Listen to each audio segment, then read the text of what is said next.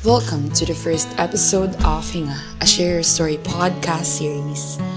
Today, ang pag-uusapan natin is our first respondent who talks about his or her roles sa bahay and uh, juggling between ACADS. So, yun, JR.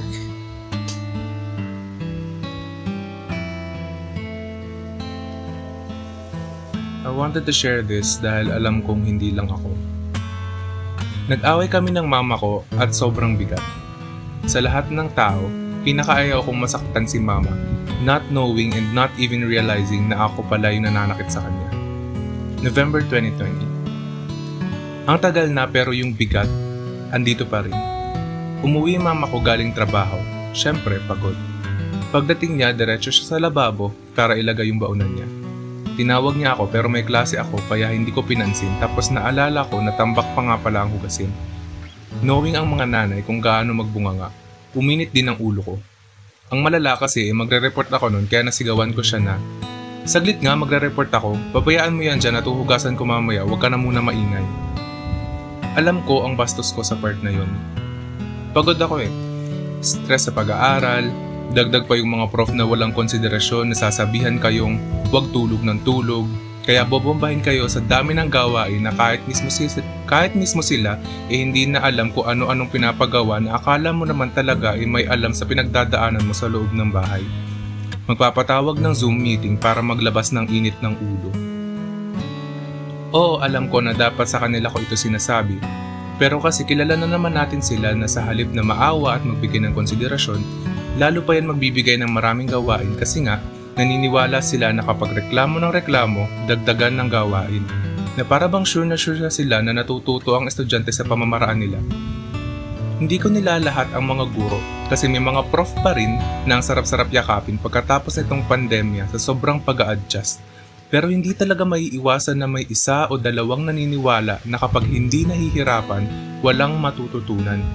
Which is totoo naman, pero hindi ngayon at hindi sa ganitong pagkakataon. So ayun nga, nasigawan ko ang mama ko tapos syempre sumagot din siya.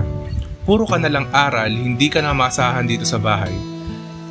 Totoo naman, hindi ko tinatanggi na hindi na ako makagawa ng mga gawaing bahay dahil nga sa sobrang daming gawain. Yung ikakain ko na nga lang, nagsosolve pa din ako sa utak ko. Tapos yung grades na babalik sa'yo, idedepende sa itsura ng output at hindi sa sagot na para bang art class ang inenrollan mo at hindi engineering na kahit tama ang solution at sagot ay mababa pa din ang marka kasi pangit ang sulat.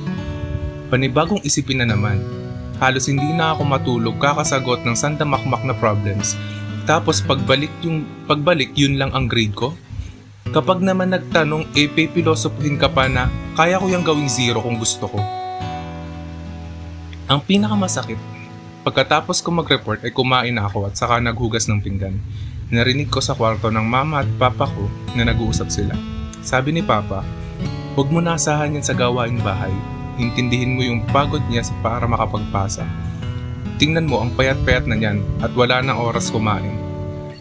Hindi din makausap ng maayos kasi palaging nakasigaw na parang nag-aamok ng away. Yun lang yung magagawa nating suporta para sa kanya. Naiyak ako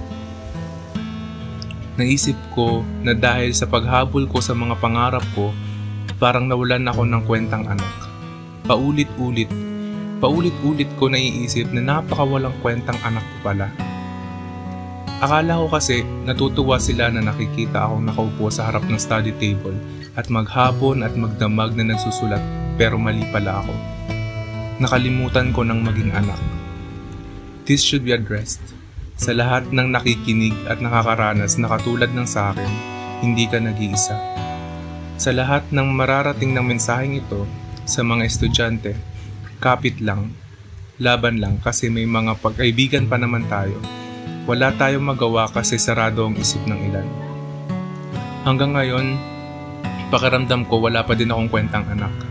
Pasko pero ang kaharap ko ay sandamakmak na templates, assignments, modules at projects.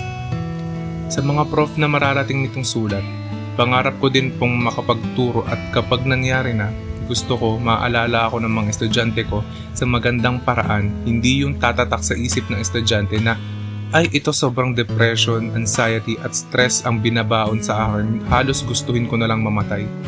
Because right now, yan ang nararamdaman ko. Welcome to um, Hinga, a Share Your Story podcast series.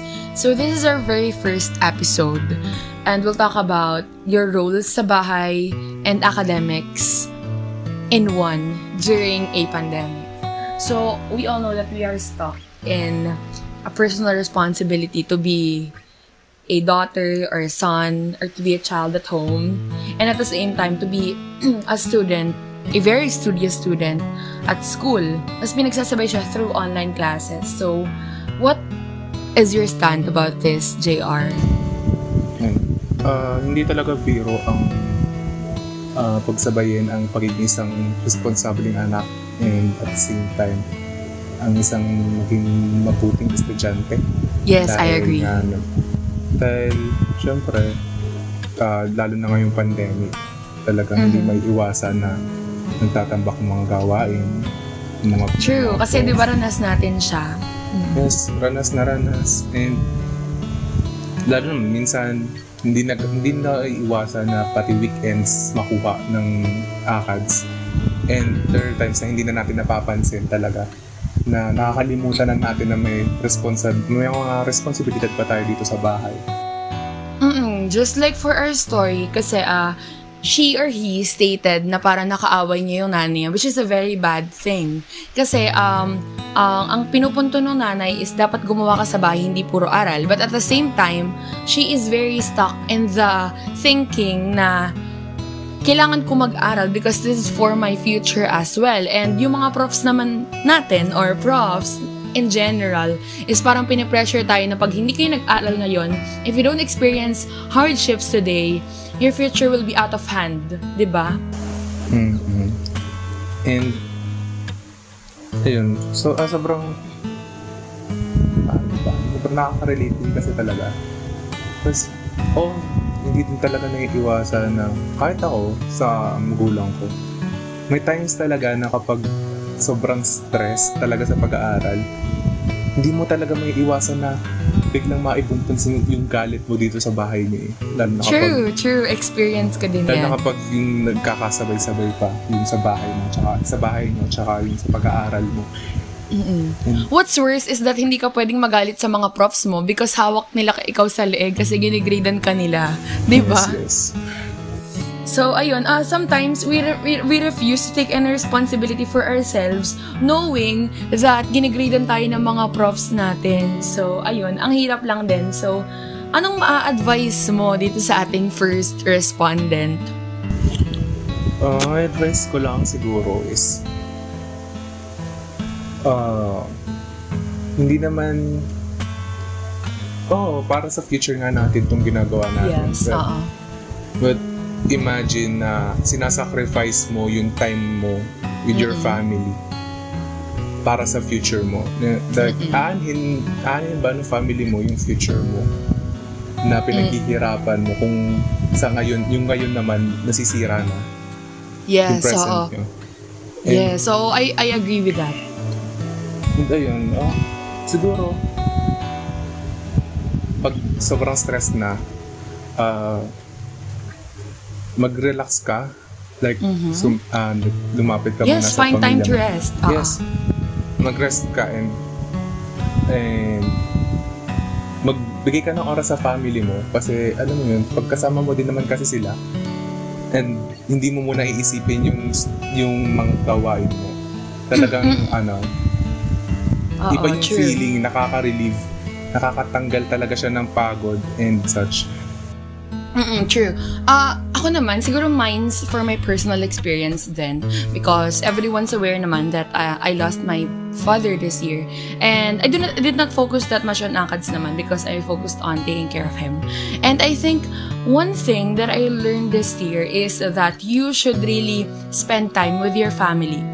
Uh, especially in these trying times. Uh, I'm not saying that you should neglect your future. I'm not saying that you should put away your ACADS, but um, your time is running.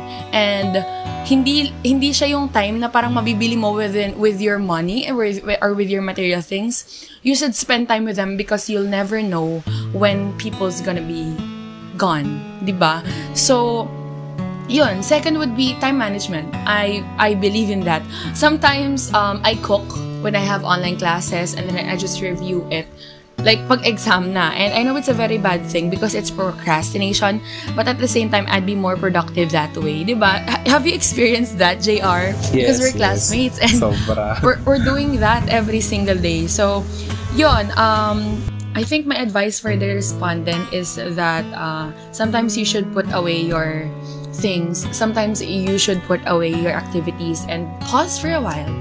Think and uh, realize that life is that beautiful and it should not really um, jive or focus or revolve around ACADS. Uh, we uh, work to live. We did not live to work, di ba? So, ayun. Yes, yes. I agree. I agree. That is a very beautiful talk for our first podcast. I like, really like the ano topic. Yes. Parang Sobrang nakaka-relate- talaga. Nakaka-relate din ako doon. Oo. Halos lahat ng estudyante siguro makaka-relate sa topic na to. So, Mm-mm. Oo. Diba? Sobrang na ano, oo, may, may mga profs pa na sobrang ano, ah, what do you call them? Pressure cooker. Diba? ah, ah, siguro yun, ay, may mga profs din talaga na na hindi aware na nagbibigay na sila ng sobrang pressure sa estudyante. Yes, oo. Pasok din natin yung fact na meron tayong generation gap. Diba? Yes, yes. Because we live in the modern era and some of our profs, ah parang ano pa sila eh, before pa yung paniniwala nila or yung thinking is nasa traditional way pa. So, hindi nila Mm. masyadong maintindihan yung some of it. But that's not bad. It's just that we should understand or we should give, take and, uh, give and take, 'di ba? Give and take lang, Mm, understanding. give and take lang. Mm, yeah. So thank you so much for our first respondent for sharing that beautiful story. It is not beautiful though, it's tragic. But thank you for that. Hinga, a Share Your Story podcast series.